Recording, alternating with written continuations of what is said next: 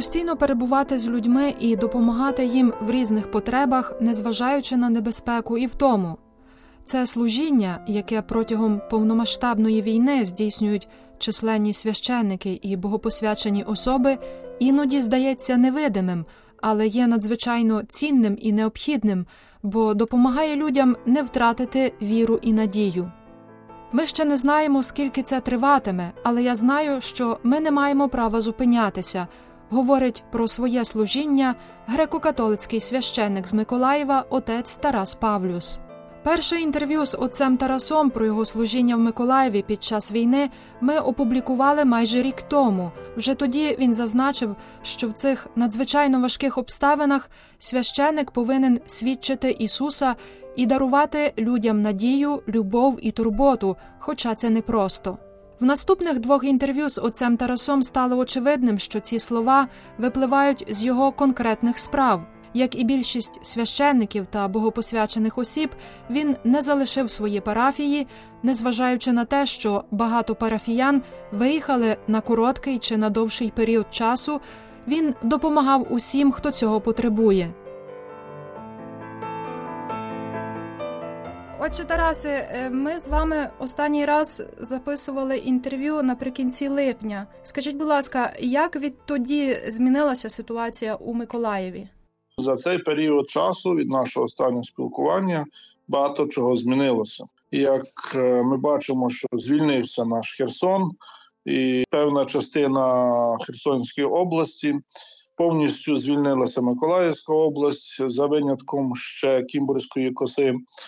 Ну, відповідно, і змінилися певні обставини в нашому місті Миколаєві. Е, з певністю можу сказати, що до Миколаєва почали масово повертатися місцеві жителі, і я можу би так вже сказати на сьогоднішній день, що Миколаїв вже повернулося 80% місцевого населення. Повернулися діти, повернулася молодь. Бачу, що ожили дитячі майданчики, стадіони заповнюються молоддю, і це є добре і тішить. Єдине, що нас насторожує, це звичайно небезпека. Небезпека обстрілів, тому що ми не знаємо хаотичність їхніх дій, їхніх думок. І коли і що вони можуть зробити, тому небезпека залишається, але люди повертаються до свого дому. Отже, скажіть, будь ласка, а якою є гуманітарна ситуація? Наскільки я знаю, що дотепер є проблеми з питною водою? Ми зраділи в часі різдвяних свят, бо від звільнення Херсону і частини Херсонської області ми змогли відремонтувати пошкоджені трубопроводи, які були з самого Херсону, де відбувався забір чистої дніпровської води. Але це було ненадовго. Максимум, що десь місяць-півтора ми могли, як кажуть, насолодитися тою приємністю, але не дають можливості нам мати чистішу воду, тобто доступ до е, кращих джерел води. І знову ними зруйнована станція у Херсоні, де відбувалося забір води. Знову ними руйнуються е, трубопроводи, які йдуть назовні і Миколаїв знову переведений на воду місцеву, сольону, морську. Ця вода буквально використовується для технічних потреб. Це злив бачки в туалеті, це ризиковано, але люди приймають і я в тому числі, бо немає вибору е, душ. Це люди в ній перуть свої речі, але для того, щоб помити посуду, щоб зварити їжу, щоб напитися, ми знову мусимо шукати альтернативні джерела чистої питтєвої води. Від тої води чи не виникають проблем для шкіри або навіть і для пральних машинок.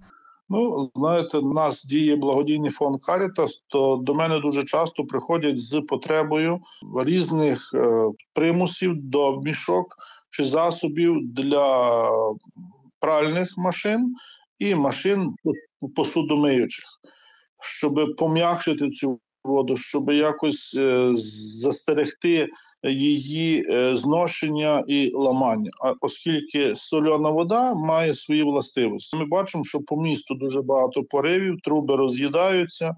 І наші комунальщики кожен день і кожної ночі мають завжди якісь нові виклики для того, щоб ремонтувати. Закордонні партнери я бачу по місту надали багато допомоги. Ми міняємо багато трубів з металічних на пластмасову, але це не змінює обстановки, бо ми маємо надалі ту ж саму воду. Чесно кажучи, коли приходжу сам кожного ранку до крану, відкриваю, чується запах дуже дуже такий неприємний. Вода має такого практично зеленкуватого кольору. І враження в мене складається, якщо я зараз поставлю голову і обмити її, то чи волосся все не облізе. Це таке відчуття. Я думаю, що це відчуття є у кожного мешканця. Що тут поробиш? Ми маємо те, що маємо. Чи є якісь висипи назовні на шкірі?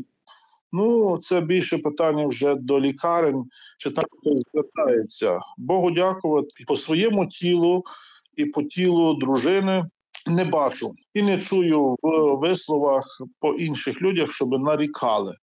Але менше стараються використовувати цієї води. Просто приходиться після того, як ми помиємося, брати ще чисту воду і зливати себе все ж таки зверху зливаємо, тому що по тілу відчувається таке. Знаєте, от ми купляємо яблука в магазині.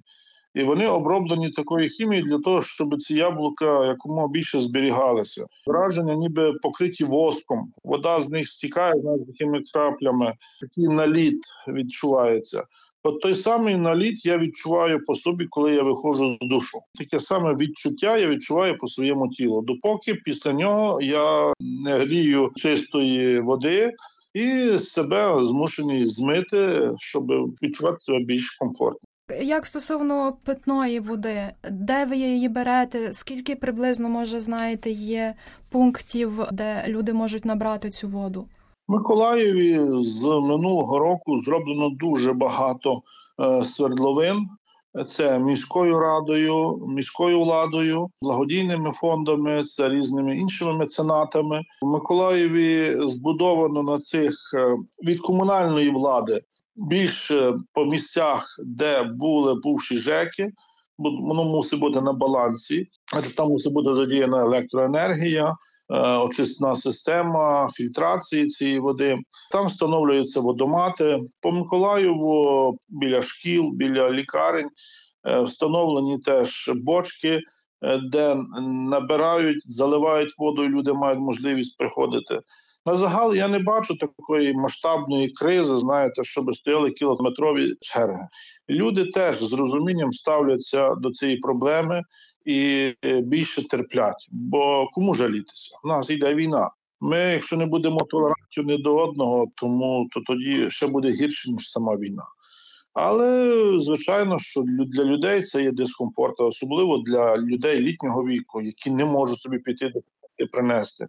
І вони чекають, що можливо хтось їм принесе. Тому наш фонд благодійний Каритас Миколаїв старається власне займати цю нішу і розвозити людям по певних районах цю воду і надавати їм волонтерами. Заносимо навіть до осель. Щоб вони мали зразу нараз несемо їм 150 до 200 літрів води, щоб вони були забезпечені на якихось 2-3 тижні. Отже, Тарас, ви зазначали, що приблизно 80% мешканців Миколаєва вже повернулося до міста. Чи повернулися також ваші парафіяни? Очевидно, знаєте, треба підкреслити, що греко-католицька церква в Миколаєві 70% практично людей, які є вихідці з Галичини.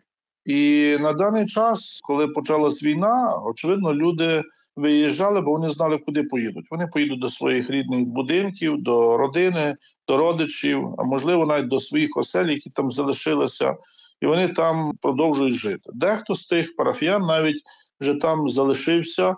І може влаштувався на роботу, бо в Миколаєві є проблема з влаштуванням на працю. Тому з парафіян не вернулося 80%. З парафіян повернулися люди, ті, які є місцевими, повернулися ті, які певною мірою мають тут на сьогоднішній день е, ціле житло, воно не є зруйнованим, і для них ще є перспектива якоїсь праці. Ну і е, якийсь певний відсоток невеличкий це людей, які вже просто знаєте Миколаїв вважають своїм домом. Але храм наповнився нашими волонтерами, працівниками Карітасу, наповнився людьми, які через Карітас і нашу допомогу прийшли, побачили і частково залишилися в нас. Нас парафія не збільшилася в прогресії. Е, на сьогоднішній день число вір'ян дорівнює тому, що було до війни. У нас в неділю є від 25 до 40 чоловік.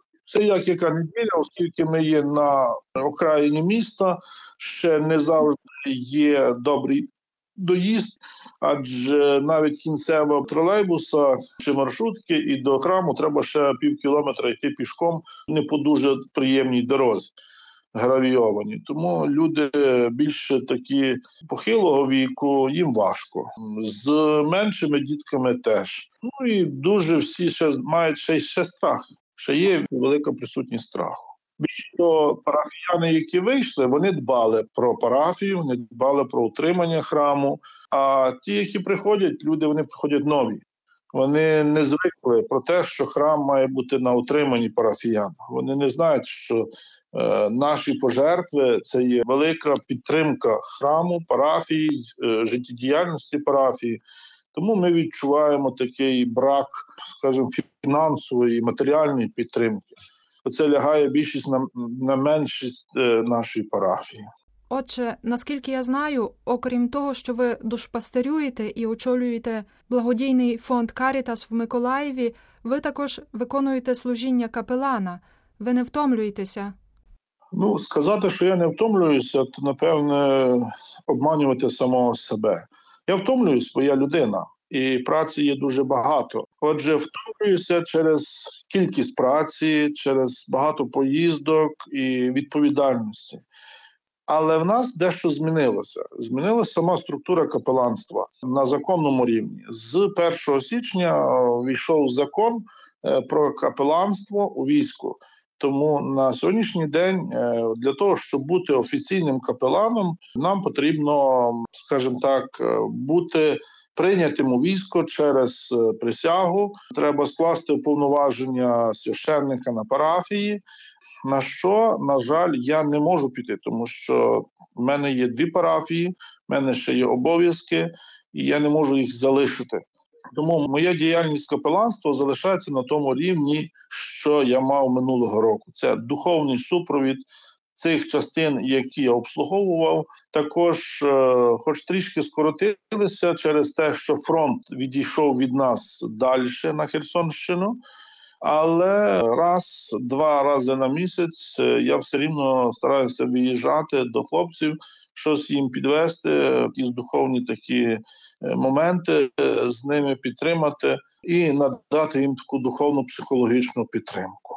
Повномасштабна війна в Україні триває вже більше року, і закономірно, що втома накопичилася у всіх. Що би ви хотіли сказати українцям з цього приводу? Знаєте, я скажу приклад сам по собі. Я не є дуже добрий е, і впевнений плавець. Але одного разу якось так трапилось, що я, будучи на морі з родиною, відійшов трішки далі від берега, відчуваю, що вже дно досить далеко. Коли я відчув, що вже до дна не достаю, на мене напав страх. Я почав більше працювати руками, тілом. Я відчув зразу велику втому. Але та втома порівняно з розумінням, що я можу втратити життя вона була ніщо. І тому я докладав більше зусиль, попри те, що вже був втомлений, шукав їх в собі, щоб врятувати життя.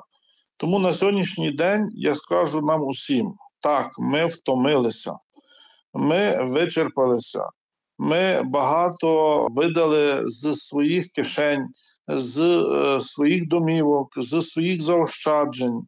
Ми на сьогоднішній день втратили чи не найкращу частину нашого цвіту України, молоді, батьків, чоловіків, сестер, жінок. братів.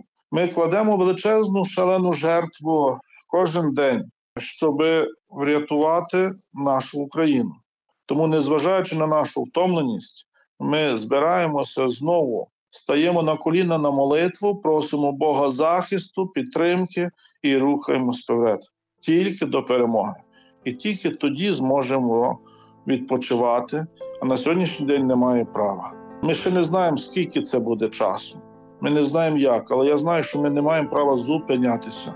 Ми маємо знову рухатись. І церква, і народ, а разом із нами весь світ. Тому я дуже дякую усім, хто нас буде чути за допомогу Європи, Америки і всіх країн, які солідарні і підтримують Україну різною допомогою, яка нам допомагає вистояти. Це було інтерв'ю з греко-католицьким священником з Миколаєва отцем Тарасом Павлюсом.